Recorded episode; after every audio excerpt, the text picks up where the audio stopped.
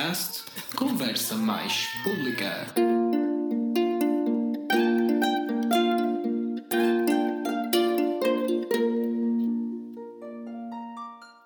Neste episódio estaremos à conversa com a doutora Maria João Martins. Muito bom dia, doutora Maria João. Olá, bom dia.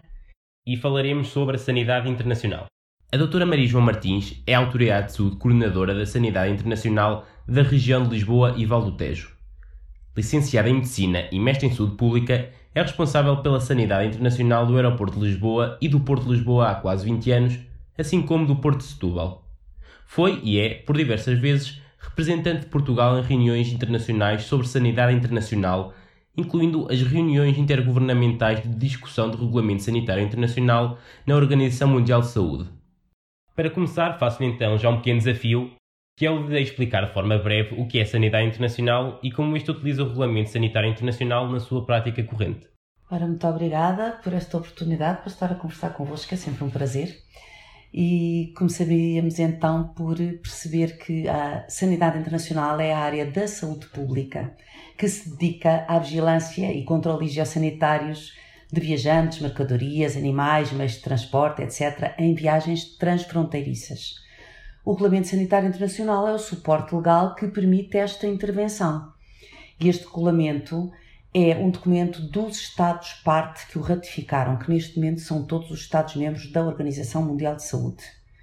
Portanto, este novo regulamento entrou em vigor em 2005, foi aprovado na Assembleia da Organização Mundial de Saúde, Assembleia Geral, em maio de 2005, entrou em vigor em pleno em 2007. E há alguma coisa, por acaso, engraçada relativamente à nossa intervenção neste, nesta discussão deste regulamento. Não sei se querem falar um bocadinho sobre isso ou se passamos já a aspectos mais práticos a discussão do regulamento. Sim, sim, podíamos já. A minha segunda pergunta era mesmo ao nível do Regulamento Sanitário Internacional. A última atualização ocorreu em 2005, sim. pouco tempo até, curiosamente, após a ocorrência do síndrome respiratório agudo grave, o SARS, e a doutora Maria João esteve presente na altura em várias reuniões de discussão deste, desta nova versão do regulamento, e então faço-lhe a seguinte pergunta, se, se é que podia falar dessa, desse novo regulamento e dos, dos contributos que foram dados pela delegação portuguesa para o mesmo. Pronto, então este regulamento começou a ser revisto, começou a ser preparado em 95. Foi a altura que a Organização Mundial de Saúde entendeu que era, era própria para se rever o regulamento que estava em vigor. E desde 95 até 2003, aquilo foi andando em águas mornas. Até que em 2003 aconteceu aquilo que eu costumo dizer que sou muito amiga, que foi o SARS, o Síndrome Respiratório Severo. E daí em dois anos, tudo o que não se tinha conseguido em oito, em dois anos foi acordado, resolvido e o novo regulamento de facto foi aprovado. A contribuição de Portugal teve a ver com a contribuição idêntica à dos outros países, todos os Estados-membros da Organização Mundial de Saúde participaram nas reuniões preparativas do novo regulamento. O que há aqui de muito engraçado é que quando se estava a discutir o anexo 1A do regulamento, que tem a ver com o sistema de vigilância e resposta interna de cada país, eh, nós o que verificámos é que era precisamente copy-paste do nosso sistema de autoridades de saúde, que existe, como sabem, há mais de 100 anos em Portugal e que é extremamente eficaz. E quando nós referíamos isto nas reuniões, os outros países achavam que era impossível e que nós estávamos a inventar. A verdade é que não só não estávamos a inventar, como não é impossível e como o facto do anexo 1A ser precisamente copy-paste do nosso sistema de autoridades de saúde permitiu-nos depois implementar com muita facilidade o regulamento. Uhum. Portugal não tem qualquer dificuldade em implementar o Regulamento Sanitário Internacional, nomeadamente falando do anexo 1A, no que diz respeito ao sistema de vigilância e resposta, porque de facto é um sistema que nós já temos, que é funcional, que funciona há mais de 100 anos, é uma network em que todos nos conhecemos e, e, e que falamos uns com os outros uhum. e que é de facto eficaz. E daí ser esta curiosidade de Portugal não ter dificuldade em implementar, ao contrário de outros Estados, por exemplo, até grandes países, pelo facto de serem Estados federados, como é o caso da Alemanha, Exato. tem mais dificuldade em implementar o regulamento sanitário. Uhum. Portugal não tem qualquer dificuldade nesse aspecto. Pode ter outros, nesse aspecto não tem qualquer dificuldade. E então, como eu dizia, em dois anos, o que estava a ser discutido há oito foi rapidamente decidido e aprovado depois em maio de 2005. E é por isso que eu costumo dizer que sou muito amiga do SARS, que foi de facto quando o resto da comunidade mundial, a começar pela aviação civil, que é muito importante hoje em dia em termos de sanidade internacional, percebeu a importância da saúde pública. Porque Uhum. quando foi o SARS, a aviação civil veio, a aviação comercial, completamente abaixo, não é? Como o SARS aconteceu na Ásia, com a capacidade de regeneração que eles têm, rapidamente Cresceram. cresceram outra vez. Mas a verdade é que nunca mais descuraram a saúde Uhum. pública. E hoje em dia temos inclusivamente hum, cooperative arrangements em que articulamos a aviação civil e a saúde pública, que é o CAPSCA, Uhum, para a exato. preparação da aviação civil para eh, a resposta a situações de saúde pública. Portanto, isso tudo veio pós-SARS. E ainda pegando um bocadinho no SARS, o que veio consolidar depois ainda mais a noção da importância de saúde pública e veio a ajudar a consolidar operacionalizações, etc., planos de contingência, foi, quatro anos depois, em 2009, a gripe pandémica, com o Certo. novo vírus H1N1 Uhum. não é? Aí o SAR já nos tinha permitido iniciarmos, avançarmos para alguns planos de contingência de saúde pública para os nossos viajantes, via aérea, via marítima e nos casos de países com fronteiras terrestres, via terrestres também, mas de facto a pandemia de gripe em 2009 permitiu-nos consolidar os conhecimentos, houve imensos trabalhos publicados relativamente a aspectos operacionais na pandemia de 2009 e permitiu-nos melhorar muito os planos de contingência. Uhum. Por exemplo, uma coisa que é sempre muito importante e que se esta conversa fosse mais longa e tivéssemos aspectos mais específicos, iríamos lá calhar, o, o exit screening e o entry screening. Enquanto que, à luz dos conhecimentos atuais, não temos dúvidas que o screening à saída das áreas afetadas é eficaz, começa logo por ser uma medida dissuasora e é eficaz, o entry screening, portanto, o, sa- o screening feito, rastreio feito à entrada de áreas não afetadas, não é de todo eficaz. E houve vários trabalhos publicados, já se tinha percebido isso com o SARS, Ok. mas houve vários trabalhos publicados durante com a pandemia de gripe que de facto mostram que para se encontrar um caso de gripe pandémica, que era uma doença na altura com uma grande incidência, que era Uhum. uma pandemia, era preciso, por exemplo, rastrear-se 200 mil passageiros. E o custo-benefício disto não, Hum, exato. não existe, vale. é muito abaixo de zero o, o benefício, não é? Sim, sim, sim. Portanto, pronto, vamos evoluindo com os acontecimentos. Certo. E ainda pegando eh, na pandemia da H1N1 que falou ainda agora, Uhum. faço-lhe então a próxima questão, que seria que nós já tivemos muitas situações de alerta internacional para, na saúde pública, eh, das quais várias emergências de saúde pública de âmbito internacional. E sendo assim, pensa que o regulamento é adequado e foi eh, posto à prova com sucesso nestas eh, várias atuações que tem tido nestes últimos anos? Eu julgo que sim, que eu, eu- em primeiro lugar o regulamento é adequado. E veja-se, quando for o SARS ainda não havia um novo regulamento, o Uhum. SARS foi em 2003 e também neste aspecto o SARS ajudou muito.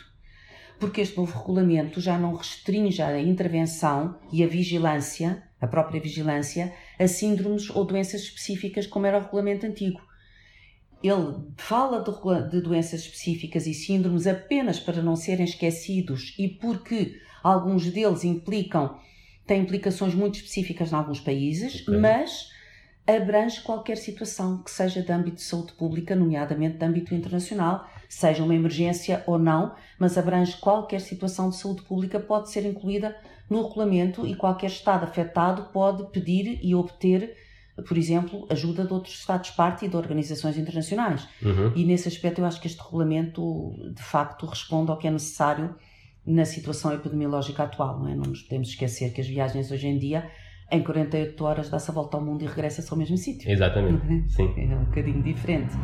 Estas emergências de saúde pública de âmbito internacional, nem todos estes grandes alertas internacionais foram declarados emergências de saúde pública de âmbito internacional. Isto é uma definição que, só, por um lado, só existe neste novo regulamento. Uhum. Portanto, o SARS não poderia ter sido declarado nunca porque Exato. era anterior.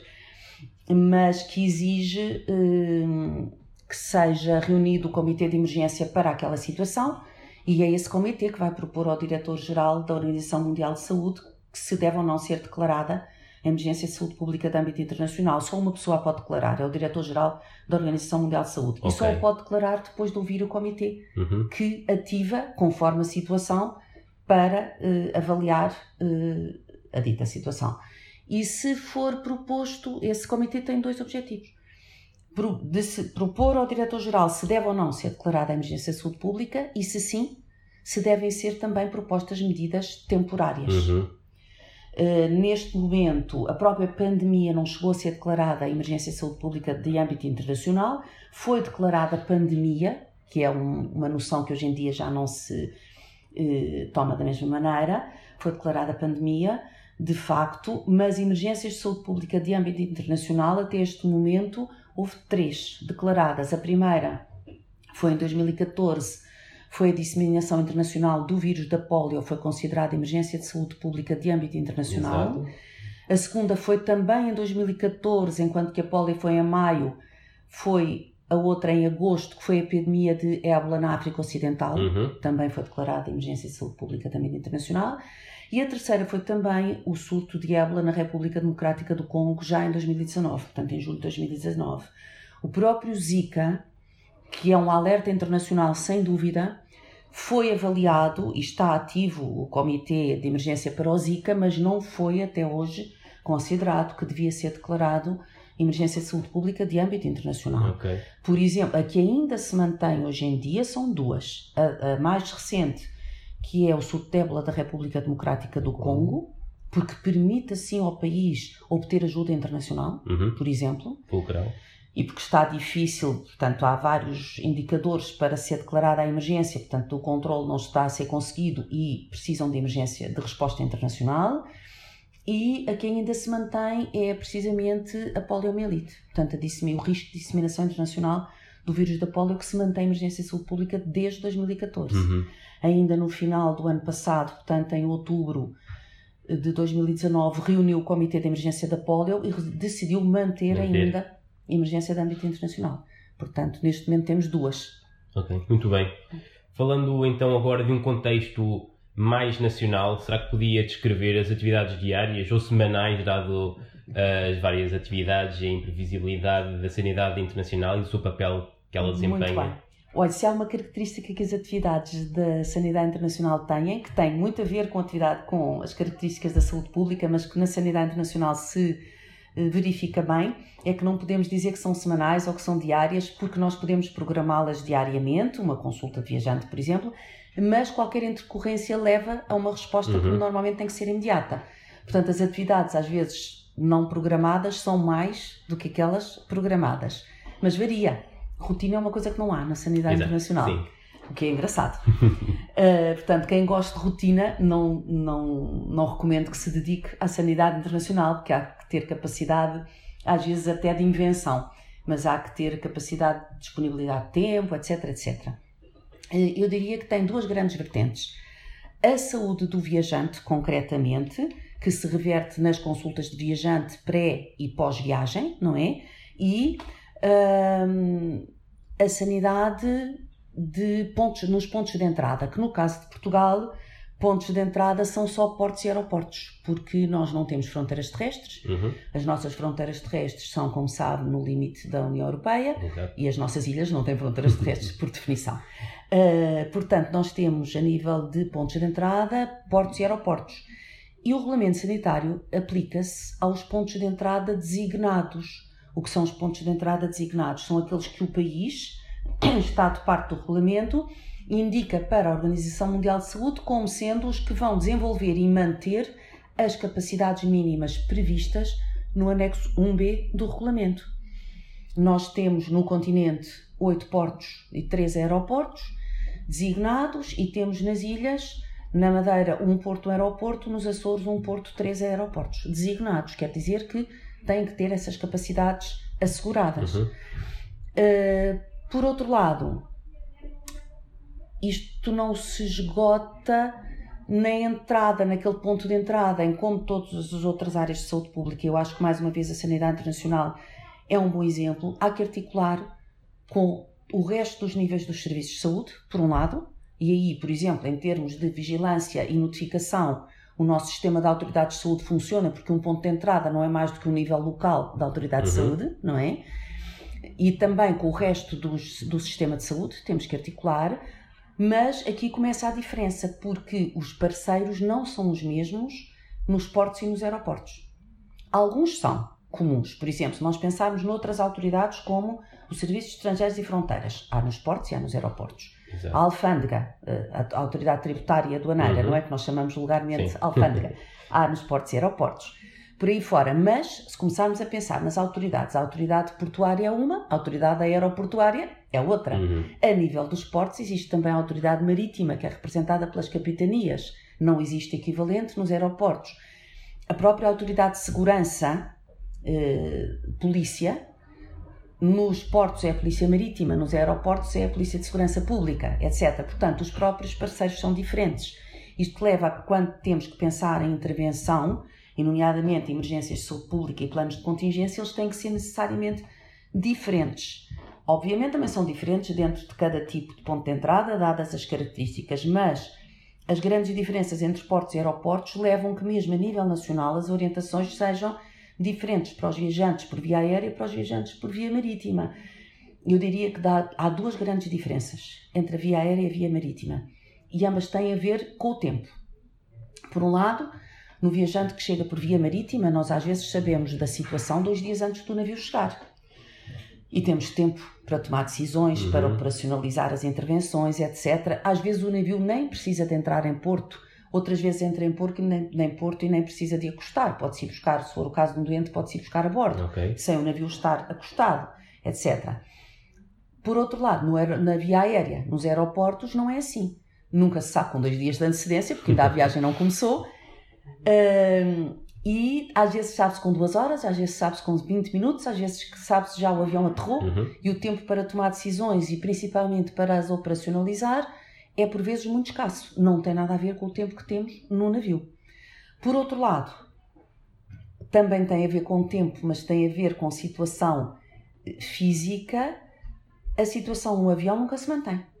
Não é? O doente não fica lá. Exato. As pessoas não continuam a bordo do avião. Uhum. Pode, o avião pode até fazer outras viagens, mas serão outros passageiros. E no navio, não só as pessoas se podem manter, como a própria situação. Se for uma situação, por exemplo, ambiental, pode-se manter também no navio.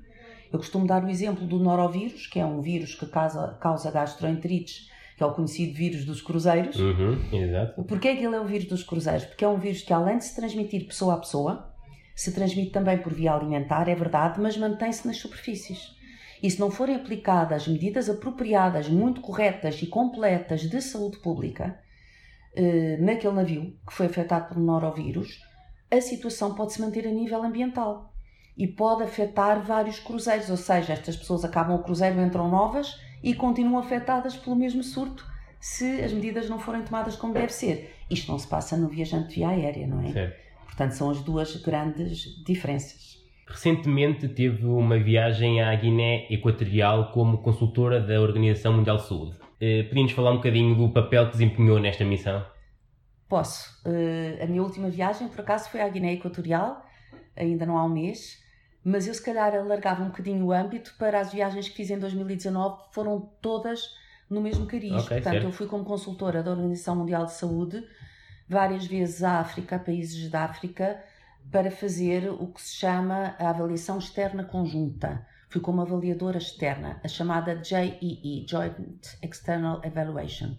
Esta avaliação é feita por pares de outros países a pedido do país, portanto é voluntária. E o que é que vamos avaliar? Vamos avaliar precisamente a implementação das capacidades previstas no Regulamento Sanitário Internacional. E não é só a nível de pontos de entrada, é as capacidades a nível de todo o país. Tem a ver com pontos de entrada, sim, mas tem a ver uhum. com o Sistema Nacional de Laboratórios, tem a ver com o sistema de vigilância, com o sistema de notificação, por aí fora. Há 19 áreas técnicas que vão ser avaliadas e são avaliadas sempre numa perspectiva uma só saúde. A célebre One Health uhum, é nessa perspectiva que é avaliada, portanto, saúde humana, saúde animal e ambiente. Okay. Sempre. E é utilizada uma ferramenta que foi criada, e aqui Portugal também teve um papel muito interessante na criação desta ferramenta. A ferramenta foi criada em 2016, mas em 2015 Portugal foi um dos países que se voluntarizou para que fosse testada a ferramenta. E ela de facto foi cá aplicada em 2015 como estudo piloto. Podemos dizer que Portugal fez a sua autoavaliação em 2015, se bem que a ferramenta não tivesse ainda o aspecto que tem hoje, porque ela já vai na sua segunda versão. E essa ferramenta começou a ser utilizada em 2016 E também interessante é que em 2019 foi traduzida para português, porque ela foi criada em inglês. Eu ainda a utilizei em alguns países em inglês, como avaliadora externa, sempre com a Organização Mundial de Saúde. Em Moçambique fez a avaliação em inglês, uhum. Etiópia, etc. Mas em 2019 ela é traduzida para português na Organização Mundial de Saúde e São Tomé e Príncipe é o primeiro país a utilizá-la já em português.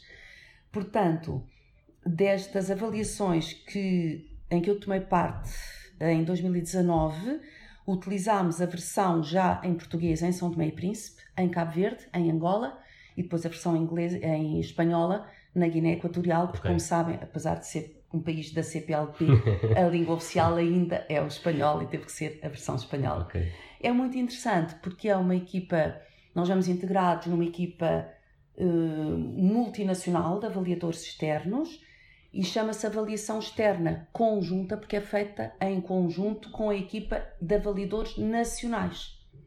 E de facto chega-se a uma pontuação, há vários indicadores para cada área técnica, que como disse são 19, e depois é atribuída uma pontuação a cada um dos indicadores uhum. e permite um bom diagnóstico de situação, que é o que se pretende para a partir daí se melhorarem as capacidades previstas. Tudo isto tem a ver com o Regulamento Sanitário Internacional. Ok. E volto a dizer, eu penso que disse no início, se não disse, digo agora, se não, redigo. O Ambiente Sanitário Internacional, o, perdão, o Regulamento Sanitário Internacional é uma oportunidade de se melhorar a vigilância, o nosso sistema de vigilância, quer interno, uhum. quer internacional. E é assim que eu acho que ele deve ser visto. Não punitivo? Não, nunca. A Organização Mundial de Saúde não aplica punições. Claro. Nem coimas, nem uhum. nada disso. Aliás, a Organização Mundial de Saúde não faz leis. Emana orientações. Exato. Portanto, não, não lhe cabe punir. Faço-lhe então uma última questão para responder até ao interesse de vários colegas internos da, da especialidade de saúde pública que é a seguinte: qual seria a melhor maneira de ter contacto com a sanidade internacional? Ou seja, existe alguma possibilidade, quer a nível regional ou, quiçá, nacional, de realizar estágios eh, do, ao longo do internato na sanidade internacional? Existe, com certeza. Eu diria que logo a primeira coisa depende de cada um e é dar uma vista de olhos no Regulamento Sanitário Internacional, certo. que está publicado em português, num aviso de 2008, um aviso de janeiro de 2008 do Ministério dos Negócios Estrangeiros. Uhum. E, se forem ao site da Organização Mundial de Saúde, ele está publicado nas cinco línguas oficiais da Organização Mundial de Saúde, que são o francês, o inglês, o árabe, o espanhol, não, desculpa, o francês, o inglês, o árabe, o russo e o chinês. Certo. Uh, portanto, ele existe publicado no OMS nestas línguas. Está também traduzido para português nesse aviso do Diário da República, não desanimem se o começarem a ler, porque aparece primeiro em inglês e a seguir é que aparece a tradução portuguesa. Mas ele não tinha sequer que entrar, ser transposto para a nossa legislação, uhum. porque é um regulamento, portanto entrou imediatamente em vigor. Mas havia que traduzi-lo oficialmente. Então a forma que se encontrou foi o aviso do Ministério dos Negócios Estrangeiros, primeira publicação em inglês, que é a língua em que ele foi discutido e preparado e publicado, e logo a seguir a tra tradução em português. Portanto, a primeira coisa que eu recomendaria a quem esteja interessado na sanidade internacional, de facto, é que desse uma vista de olhos no regulamento, incluindo nos anexos. São extremamente importantes os anexos do regulamento. Se me perguntarem se é preciso saber artigos do regulamento de cor, eu respondo que eu não sei nenhum artigo do regulamento de cor e estou, dele, estou nele desde a sua gestação em 2004, portanto ainda ele não existia. O que é preciso é saber que está lá e saber onde é que se vai procurar. Uhum. E ter, de facto, uma noção, não é? Depois, Uh, em termos de formação mesmo, por exemplo, em Lisboa e Vale do Tejo, neste momento temos uma formação teórica para os colegas do primeiro ano de internato que consta de três dias, uhum. que pode sempre vir a ser modificado, se houver interesse em fazer-se menos, em fazer-se mais, é evidente, as coisas não são estáticas, e estamos neste momento, o, o Departamento de Saúde Pública está a ser reestruturado e mal esteja terminada a sua reestruturação, estamos em condições de receber internos para fazerem estágios connosco, já está previsto okay. um espaço Muito também uhum. para internos para poderem vir trabalhar connosco se quiserem fazer estágios na sanidade. A nível das outras ARS, eu penso que não funciona a nível regional, mas assim, a nível das unidades de saúde pública, portanto, uhum. terão oportunidade de fazer os estágios nas unidades de saúde pública que têm portos, aeroportos e consultas de viajante, terão quase todas, uhum. não sei. Portos e aeroportos não. uh, a nível nacional, eu penso que é o CESP, terá uhum. alguma coisa a ver. Claro que o que acontece no CESP é que há menos incidência de acontecimentos. Claro. E Não há um trabalho diário que tenha a ver, mas tem sempre As alguma coisa. Sim, é mais as emergências, exatamente. Mas pronto, mas de qualquer modo também é um, é um ponto de vista diferente e interessante também. E penso que por aí vamos conseguir daqui a uns anos ter alguma coisa bem estruturada e, e bem cimentada a nível de colegas especializados em sanidade Ok. internacional, que é o que é preciso, porque eu penso que é uma área que vai evoluir imenso, já está a evoluir e vai Uhum. evoluir cada vez mais a nível internacional e obviamente Portugal toda a vida deu, dá e assim continuará a dar cartas em saúde pública a nível mundial e é isso que nós queremos, não é? Muito bem. Eh, Para finalizar, peço então se podia deixar uma mensagem, é principalmente dirigida aos nossos colegas internos de saúde pública, com algum conselho, alguma recomendação, o que quiser dizer. Uh, para já, aos novos que entraram novo, bem-vindos à saúde pública. Aos que já cá andam há mais tempo já vão sabendo alguma coisinha disto, não lhes vou eh, dizer nada de novo.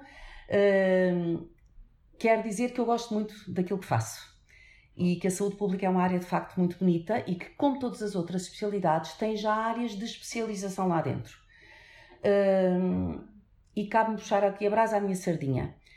A sanidade internacional tem a ver com a autoridade de saúde e as emergências de saúde pública têm a ver com a autoridade de saúde. Não há nenhuma emergência de saúde pública que não seja do âmbito da autoridade de saúde. E, portanto, invistam bem em conhecimentos da autoridade de saúde, porque o futuro passa por aí Uhum. e o nosso sistema de autoridades de saúde em Portugal, de facto, existe há quase 120 anos e tem dado cartas, e agora o novo regulamento sanitário é prova disso, o tal anexo 1A, que aplica um copy-paste do nosso sistema, e portanto eu diria que, sem desprimor de todas as outras áreas que a saúde pública abrange e que são fundamentais, o que é importante é a noção que elas têm todas que articular. Mas a autoridade de saúde é sem dúvida uma área muito importante e nobre, quanto a mim. Uhum. E muito obrigada pela oportunidade. Muito obrigado nós, doutora Maria João Martins, por ter aceito o nosso convite e por ter partilhado connosco a, a sua experiência destes últimos anos a trabalhar com a sanidade internacional. Obrigada eu. Este podcast encontra-se disponível para streaming e download no site saudemaispublica.com, mas podem ouvi-lo também através do Spotify ou do Anchor. As referências bibliográficas e mapa conceptual referentes a esta conversa estão disponíveis na nossa página. Se gostaram do nosso podcast, sigam todas as novidades no nosso site, onde podem fazer subscrição da nossa newsletter. Se gostaram mesmo muito do nosso podcast, falem dele aos vossos colegas e partilhem nas vossas redes sociais. Este podcast é uma produção da Saúde Mais Pública, o texto e a entrevista são realizados por mim e pelo Francisco Rocha, a edição é feita pelo Estevão Soares dos Santos e o jingle de abertura é da autoria de João Sá. Obrigada por nos ouvirem e vamos continuar a tornar a saúde mais pública.